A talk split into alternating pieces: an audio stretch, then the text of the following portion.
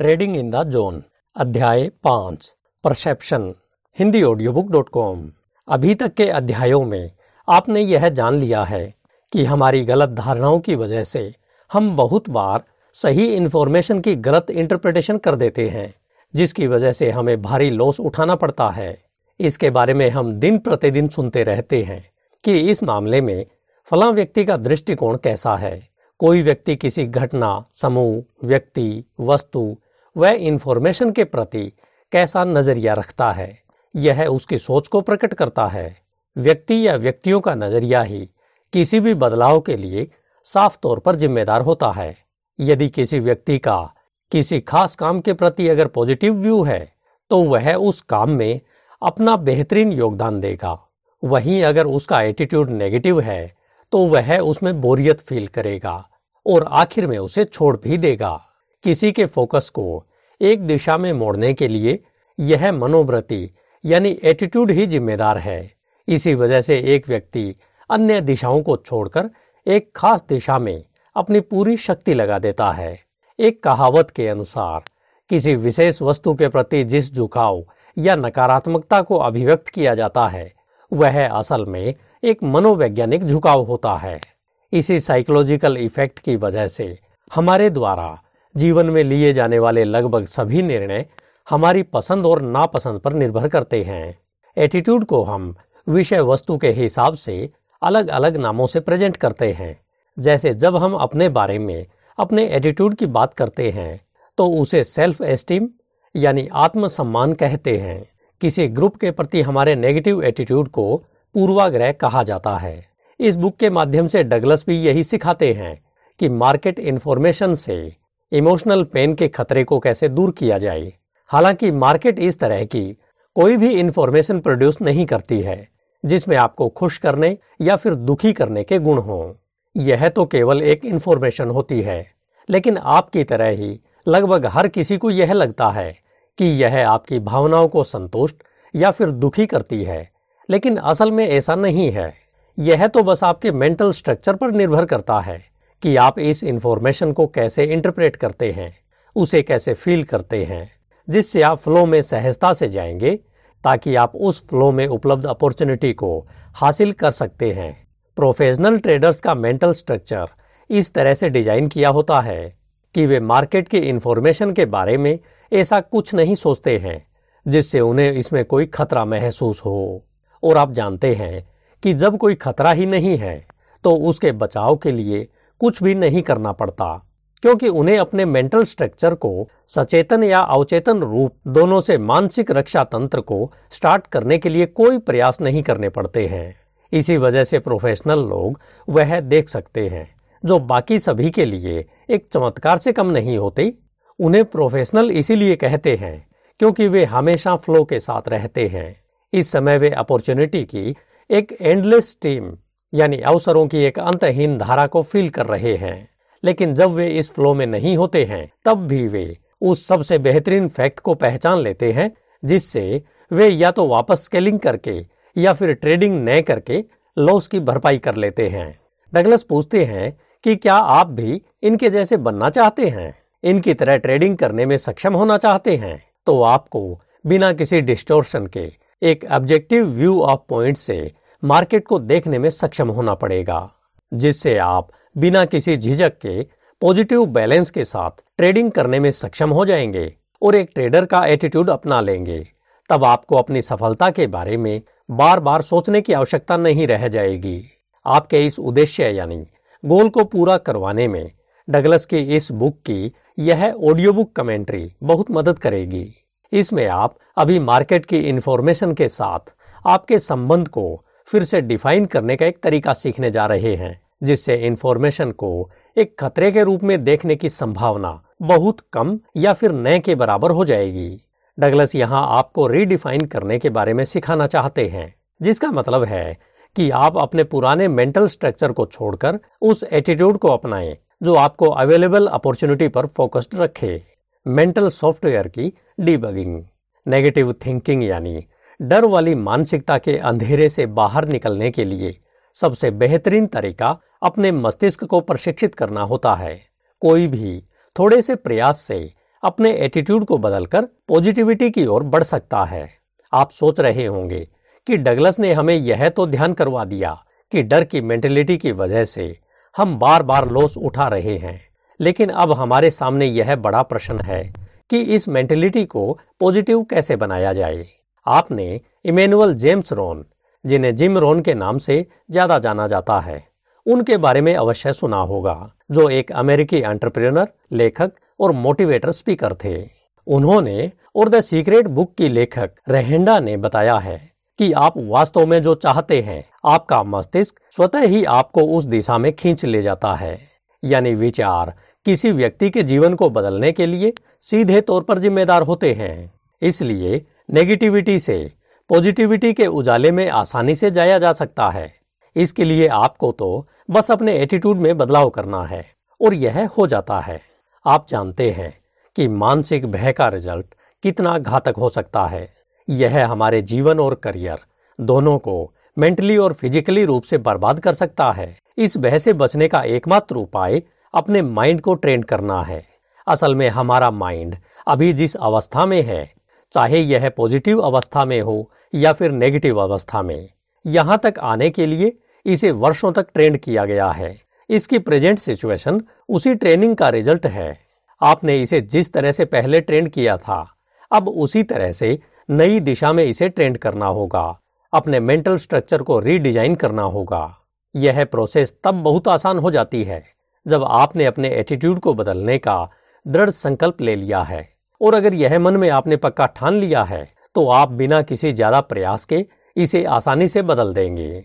मैं यहाँ पर श्रीमद भागवत गीता के अध्याय दो के श्लोक नंबर इकसठ के भावार्थ के बारे में बताऊँगा, क्योंकि डगलस इस चैप्टर में हमें यही सिखाने जा रहे हैं। इस श्लोक का शब्दार्थ है, श्रद्धा रखने वाले अपने इंद्रियों पर संयम और ज्ञान प्राप्त कर लेते हैं। वहीं ज्ञान मिल जाने पर जल्द ही परम शांति को प्राप्त होते हैं। इसका भावार्थ यह है कि श्री कृष्ण के अनुसार परम शांति का सोर्स ज्ञान है और बिना श्रद्धा के ज्ञान पाना असंभव है, क्योंकि ज्ञान पाने का यही एकमात्र सहारा है। ज्ञान के क्षेत्र में श्रद्धा का एक अर्थ किसी को जानने की उत्कंठ इच्छा भी होती है, और यह तो आप जानते ही हैं कि अगर किसी को जानने की इच्छा हमारे अंदर न हो तो हम किसी को भी नहीं जान सकते। जब हम किसी को जान लेते हैं तभी हम उसे मान लेते हैं। जब हम मान लेते हैं, तब हमारी उसके प्रति श्रद्धा, पूर्णता पा लेती है, जिसमें जानने और मानने की अगाध इच्छा होती है। उसी को श्रद्धालु कहा जाता है, और वही ज्ञानी भी है। जब हम जान लेते हैं और मान लेते हैं, यानी ज्ञान प्राप्त कर लेते हैं, तब हमारा मेंटल इम्बैलेंस, यानी मानसिक हलचल समाप्त हो जाती है। हमारी इंद्रियाँ हमारे भीतर व्यवस्थित और स्थिर हो जाती है। तब हम अपने पैशन को फील करने लगते हैं। तब हमारा मेंटल स्ट्रक्चर बैलेंस्ड हो जाता है। हमें परम शांति का अनुभव होता है। हमारा मेंटल सॉफ्टवेयर डीबग हो जाता है। हम चाहते हैं कि हमारा मेंटल सॉफ्टवेयर बग फ्री हो जाए और ठीक हो जाए। हम अपनी मेंटल पावर को समझकर इसका यूज़ अपने पर्सपेक्टिव को बदलने के लिए प्रभावी तौर पर कर सकते हैं। जो मार्केट इंफॉर्मेशन के बारे में हमारी गाइड में अनवांटेड नेगेटिव इमोशनल और ऊल जलूल रिएक्शन क्रिएट कर रहा है। डगलस इस बारे में कहते हैं कि आप इस बात से चकित रह जाएँगे कि कैसे कुछ सिंपल चेंज करके आप अपने ट्रेडिंग रिजल्ट्स में भारी अंतर ला सकते हैं, क्योंकि ट्रेडिंग की प्रोसेस एक अपॉर्चुनिटी को समझने से शुरू होती है और बिना किसी अपॉर्चुनिटी परसेप्शन के हमारे पास ट्रेडिंग करने का कोई कारण नहीं है। डगलस अब आगे बढ़ने के लिए यह कह रहे हैं कि यहाँ यह उचित होगा कि हम अब इस परसेप्शन की प्रोसेस को तोड़कर अपनी मेंटल एनर्जी को परखना शुरू करें। परसेप्शन के डायनामिक्स यानी धारणा की गतिशीलता, एक प्रश्न मन में आता है कि जैसा हम सोचते हैं, वैसा हम क्यों सोचते हैं? जबकि हमारे मन में रोज़ाना लगभग साठ हज़ार से भी अधिक विचार आते हैं, जो एक वैज्ञानिक फैक्ट है, जिसमें से हमें कुछ चुनिंदा ही याद रहते हैं। आखिर वे कौन से फैक्ट हैं जो यह निर्धारित करते हैं कि हम किसी इंफॉर्मेशन को कैसे देखते हैं, उसके संबंध में हम क्या अनुभव करते हैं, किसी भी क्षण हम जो फील करते हैं, उससे हमारी परसेप्शन यानी धारणा कैसे जुड़ी हुई है। हमारी परसेप्शन के डायनेमिक्स को समझने का शायद सबसे आसान तरीका यह है कि हर उस चीज़ के बारे में सोचना जो गुणों, विशेषताओं और लक्षणों के बारे में उस जानकारी को उत्पन्न करती है, जो उन्हें विशिष्ट बनाती है। जो वे हैं। यह इन्फॉर्मेशन हमारी पाँच फ़िज़िकल सेंस यानी भौतिक इंद्रियों में से किसी एक पर फोर्स के रूप में कार्य करने की क्षमता रखती है। हमारा सामना जब इस इंफॉर्मेशन यानी एक्सटर्नल फोर्स से होता है, तब यह हमारे माइंड में एक छाप छोड़ देती है, जिसे हम एनर्जी स्ट्रक्चर कहते हैं। यही यादें, भेद और विश्वास जिन्हें हम अपने पूरे जीवन में कलेक्ट करते रहते हैं, वे हमारे मेंटल एनवायरनमेंट में एक स्ट्रक्चर्ड एनर्जी के रूप में हमेशा मौजूद रहते हैं। यह स्ट्रक्चर्ड एनर्जी एक एब्स्ट्रैक्ट कॉन्सेप्ट है। एब्स्ट्रैक्ट कॉन्सेप्ट यानी अमूर्त अवधारणा, जिसका मतलब है कि इसका कोई भौतिक रूप नहीं होता। यह किसी भी सब्जेक्ट के बारे में सभी इंफॉर्मेशन को एक स्ट्रक्चर्ड रूप में, हमारे माइंड में कोडिंग एनर्जी के रूप में स्टोर करती है। जब हम इससे संबंधित सब्जेक्ट्स को देखते हैं या फील करते हैं तब हमारा माइंड इसकी सभी कोडिंग इन्फॉर्मेशन को डिकोड करके हमारे सामने प्रकट कर देता है। अमूर्त अवधारणाओं के भावनाएँ, रूपक और अमूर्त क्रियाएँ जैसे सोच आदि बेहतर उदाहरण हैं। अब आप अपने आप से पूछ रहे होंगे कि एनर्जी कैसे आकार ले सकती है या रूप ले सकती है।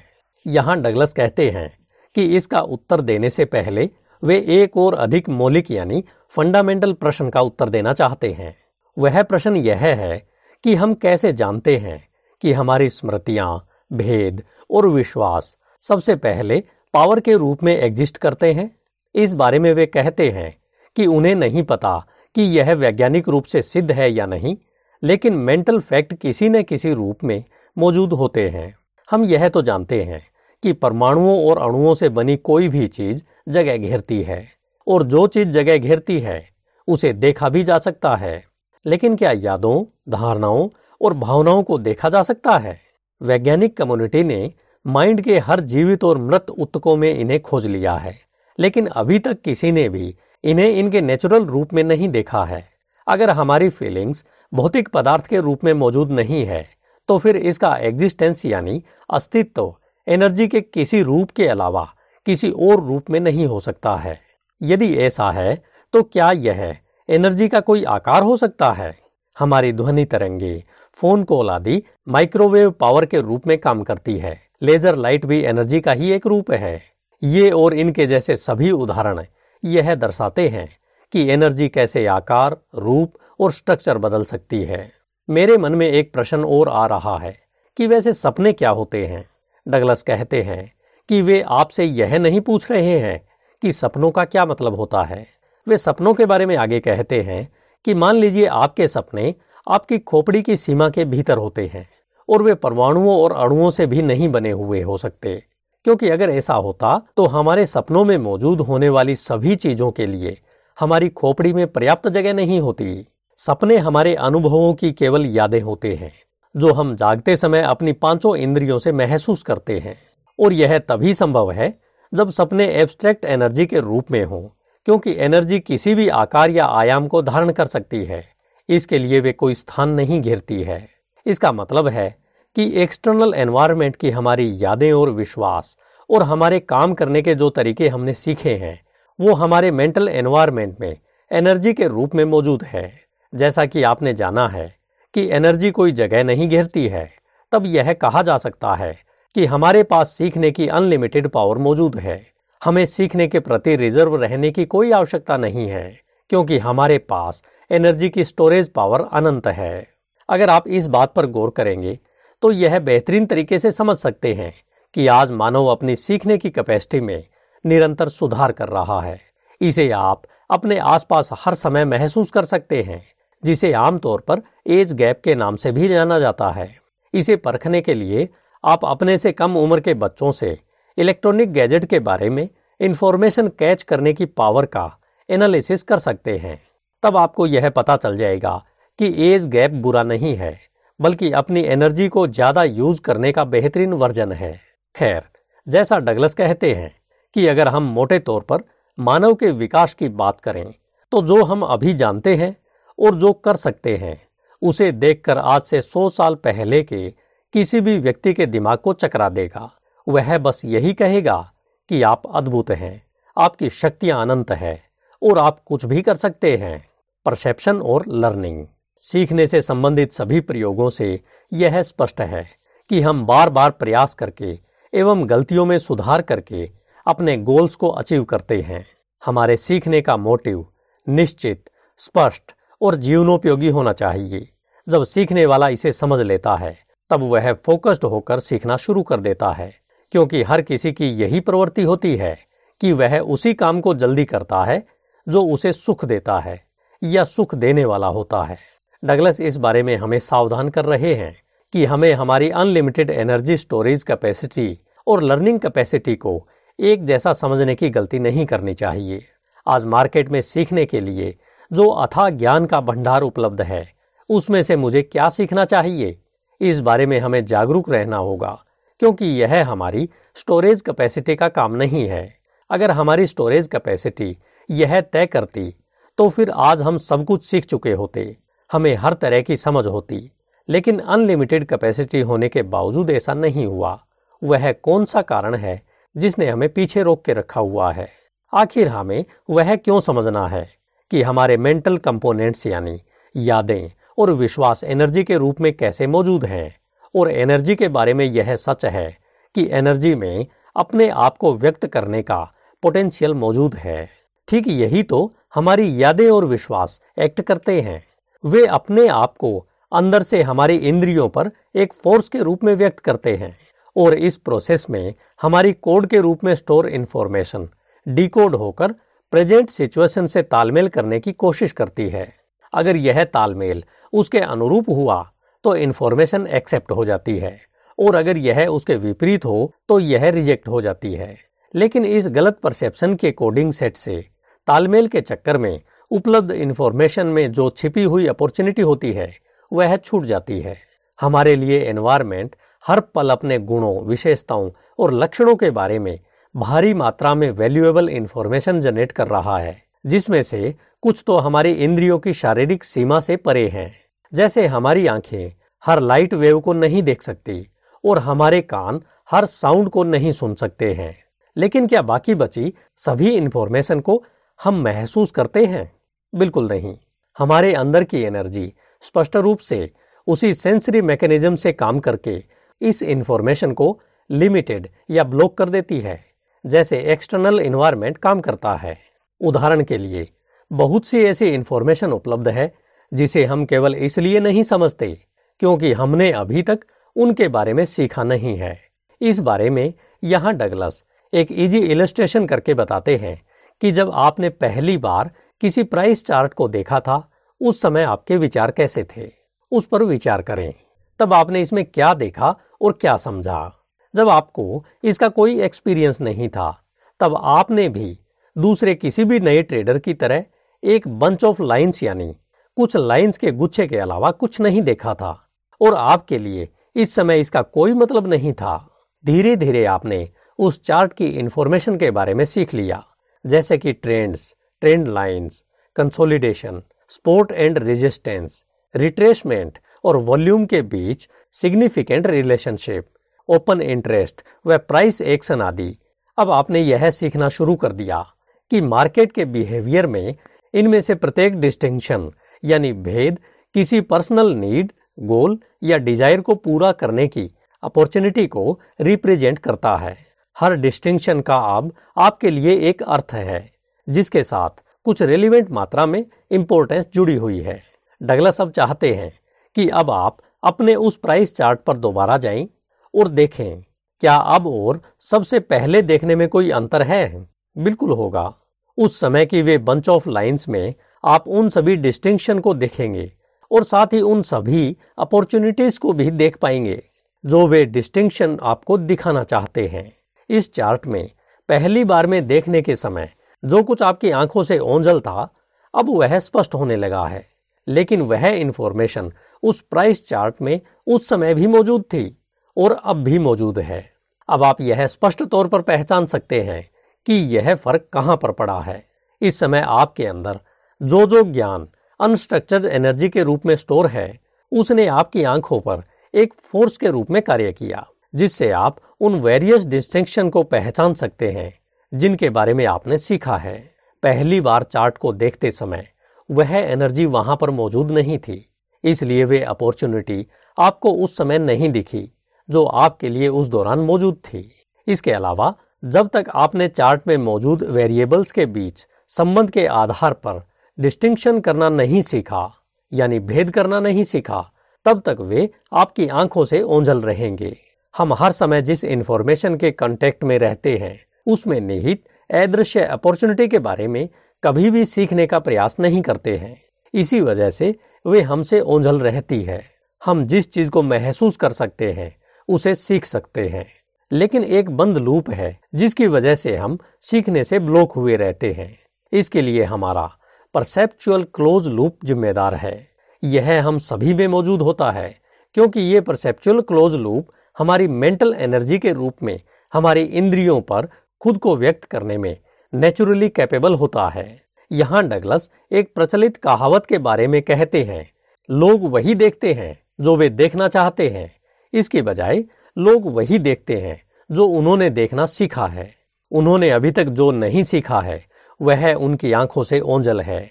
किसी भी ट्रेडर के मन में लॉस का भय दो वजहों से हो सकता है।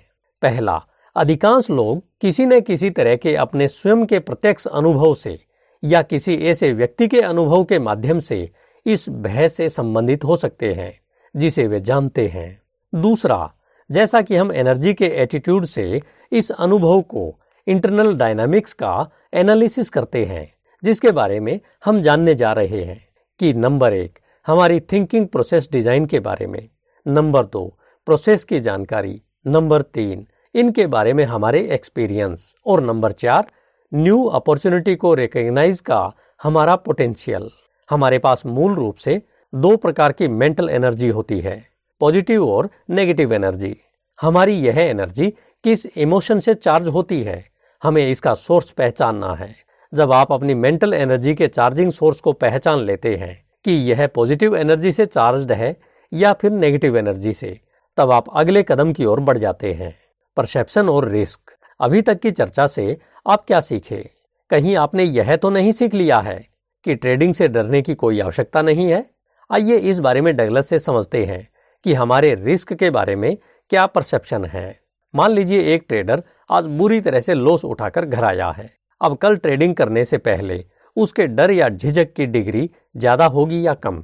इस बारे में एक टॉप ट्रेडर कहेगा कि आपका यह लॉस का डर तर्कहीन है, क्योंकि इस प्रेजेंट टाइम की अपॉर्चुनिटी और आपके पिछले ट्रेड का आपस में कोई कनेक्शन नहीं है, क्योंकि हर ट्रेड एक पॉसिबल रिज़ल्ट के साथ शुरू होती है, इसलिए आपके डर पूरी तरह से निराधार हैं।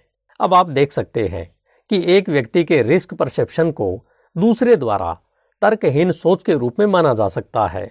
हालाँकि रिस्क रिलेटिव है, लेकिन जो व्यक्ति इसे मानता है, वह तो बस डरता है और कुछ नहीं। यह उसके पुराने अनुभव या बिलीफ के आधार पर तब तय होता है जब वह अपने परसेप्शन को बदलने की कोई कोशिश नहीं करता है।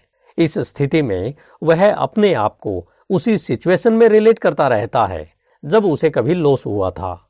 पावर ऑफ़ एसोसिएशन, किसी भी इंफॉर्मेशन को पहली बार देखने पर यह जितनी जटिल लग सकती है, उनमें से अधिकांश को आसानी से डिकोड किया जा सकता है। हमारे माइंड की एक इनबिल्ट डिज़ाइन विशेषता यह है कि हमारे इंटरनल एनवायरमेंट में मौजूद किसी भी चीज़ से हमारे माइंड में मौजूद गुणवत्ता, विशेषताओं, गुणों या लक्षणों के आधार पर उससे जोड़ने का कारण बनती है।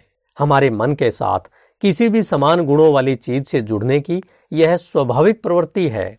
यह स्वाभाविक प्रवृत्ति एक अचेतन मानसिक कार्य है, जो स्वचालित यानी ऑटोमेटिक रूप से होती रहती है। इसके बारे में हमें सोचना या निर्णय नहीं लेना पड़ता। जैसे हमारे दिल की धड़कन। जिस तरह हमें दिल को धड़कने की प्रोसेस के बारे में सोचने की ज़रूरत नहीं है, उसी प्रकार हमें अपने अनुभवों और उनके बारे में अपनी भावनाओं को आपस में जोड़ने के बारे में सोचने की ज़रूरत नहीं है। वे अपने आप ही जुड़ जाती है। यह हमारे दिमाग की सूचनाओं को रिसोर्स करने के तरीके का एक स्वाभाविक कार्य है, जो दिल की धड़कन की तरह एक ऐसा कार्य है, जिसका हमारे जीवन में अनुभव के तरीके सीखने पर गहरा प्रभाव पड़ता है। डगलस कहते हैं कि वे उस मानसिक तंत्र को नहीं जानते, जो यह निर्धारित करता है कि दो या दो से अधिक सूचनाओं के सेट को जोड़ने के लिए हमारे दिमाग को कितनी कम समानता की आवश्यकता है।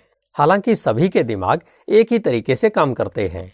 हमारे दिमाग जब यह पहचान लेते हैं कि रिलेशन पॉजिटिव है, तब वह नेगेटिव रूप से चार्ज की गई एनर्जी को मुक्त कर देता है, जिससे ट्रेडर का पूरा शरीर पूर्वाभास या आतंक की एक बहुत ही असहज भावना से उबर जाता है।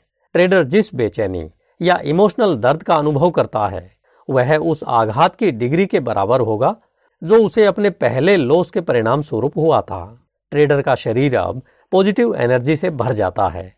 अब वह ट्रेड के साथ एक इमोशनल संपर्क में है। अब उसका दिमाग जो भी इंफॉर्मेशन आँखों या कानों से अनुभव कर रहा है, वह उसे दर्दनाक एनर्जी से जोड़ता है, जिससे उसे ऐसा लगता है कि उसके दर्द और भय का सोर्स वह लॉस है, जिसे वह इस पल महसूस कर रहा है। मनोवैज्ञानिकों ने इस बारे में कहा है कि यह प्रोसेस दूसरे लॉस के कारणों को भी वैसा ही मानती है, जो कि ट्रेडर के मेमोरी बैंक में है।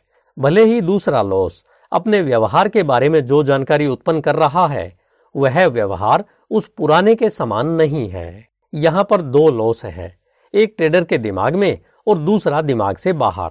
ये दोनों उसे बिल्कुल एक जैसे महसूस होते हैं। इसके बावजूद कम संभावना है कि ट्रेडर दूसरे लॉस के व्यवहार में किसी भी प्रकार का डिस्टिंक्शन करने में सक्षम होगा, यानी भेद करने में सक्षम होगा। इसलिए ट्रेडर संभावित अगले लॉस को ट्रेड की प्रकृति के बारे में कुछ नया सीखने की अपॉर्चुनिटी के रूप में देखने की बजाय, वह इसे खतरनाक ट्रेड मानने लगता है।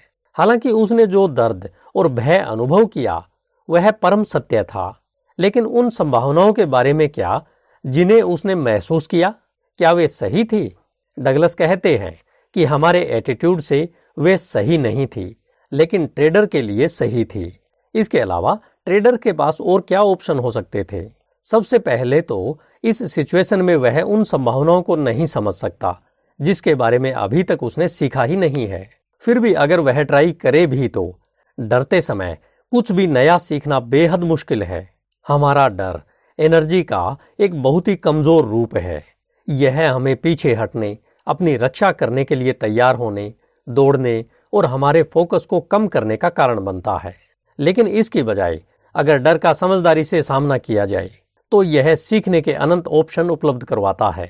दूसरा, जैसा कि डगलस ने पहले ही संकेत दिया है कि जहाँ तक लॉस खाई ट्रेडर का संबंध है, यह लॉस उसके दर्द का सोर्स है, जो उसके लिए 100 परसेंट सच है। ट्रेडर उसे पहले से ही दिमाग में मौजूद दर्द से जोड़ने के लिए प्रेरित करता है, लेकिन वास्तव में यह उस दर्द का असली सोर्स नहीं था। यह तो एक पॉजिटिव रूप से चार्ज किया गया ट्रेड था, जो एक स्वचालित, अनैच्छिक मानसिक प्रक्रिया द्वारा ट्रेडर की नेगेटिव रूप से चार्ज की गई एनर्जी से जुड़ा हुआ था, जो तेज़ी से काम कर रहा था। तो फिर सवाल यह उठता है कि यदि वह संभावित ट्रेड के बारे में जो सोच रहा है, वह पूर्ण सत्य नहीं था। तो फिर वह डरता क्यों है? क्या ट्रेडर के लिए अपने खुद के अनुभवों से खुद के लिए डर उत्पन्न करना संभव है? डर और इमोशनल दर्द के बारे में जब वे मार्केट के साथ बातचीत करते हैं और पूरी तरह से आश्वस्त होते हैं कि उनका दर्द और डर परिस्थितियों से पूरी तरह से उचित था। एक ट्रेडर के रूप में उपलब्ध अवसरों को समझना आपकी ज़िम्मेदारी है, न कि दर्द के खतरे को समझना। अवसरों पर ध्यान केंद्रित रखने का तरीका जानने के लिए आपको खतरे के सोर्स को अनिश्चित शब्दों में जानने और समझने की आवश्यकता है। निश्चित रूप से यह सोर्स मार्केट तो नहीं है। मार्केट तो केवल न्यूट्रल रूप से, एटीट्यूड से आगे बढ़ने की आपकी क्षमता के बारे में जानकारी उत्पन्न करता है। साथ ही वह अवसरों की एक अंतहीन धारा प्रदान करता है। जब भी आपको भय का अनुभव हो, तब अपने आप से यह प्रश्न पूछें, क्या मार्केट की यह इंफॉर्मेशन स्वाभाविक रूप से खतरनाक है? या आप केवल अपनी मन स्थिति के प्रभाव का अनुभव कर रहे हैं, जो इस समय आप पर हावी हो रहा है। मैं आपसे इस बात पर सहमत हूँ कि आप किसी भी प्रॉफिटेबल ट्रेड को चूकना नहीं चाहते हैं, लेकिन साथ ही आप लॉस के चाबुक की मार भी नहीं खाना चाहते। जब तक ये दोनों विचार एक साथ चलते रहेंगे, तब तक डगलस के अनुसार आप कुछ नहीं करेंगे, क्योंकि आप इस स्ट्रगल से पंगु बनकर रह जाते हैं। आप इसकी सफ़ाई में यह कह सकते हैं कि मार्केट बहुत रिस्की है और साथ में आप जो ट्रेडर प्रॉफिट कमा रहे हैं, उसे देखकर अंदर ही अंदर कोयला हो सकते हैं। अगर आपके साथ भी ऐसा है तो आप अपने आप से पूछें कि क्या जिस समय आप झिझक रहे थे, क्या आप उस समय वास्तव में यह समझ रहे थे कि मार्केट आपको क्या देना चाहती है? जैसी आपकी मनस्थिति यानी स्टेट ऑफ़ माइंड होगा, उसी अनुरूप मार्केट आपके सपनों को सच करने की क्षमता से लोडेड है। मार्केट की इन्फॉर्मेशन को पॉजिटिव या नेगेटिव मानना आपकी अवचेतन मेंटल प्रोसेस है। हमारा दिमाग लगातार हमारे इंटरनल एनवायरमेंट को ऐसी चीज़ से जोड़ता है, जो पहले से हमारे दिमाग में मौजूद है। इससे हमें यह लगने लगता है कि हमारी परिस्थितियाँ और हमारी यादें व विश्वास भी इन परिस्थितियों से जुड़े हैं, जो कि बिल्कुल वही है।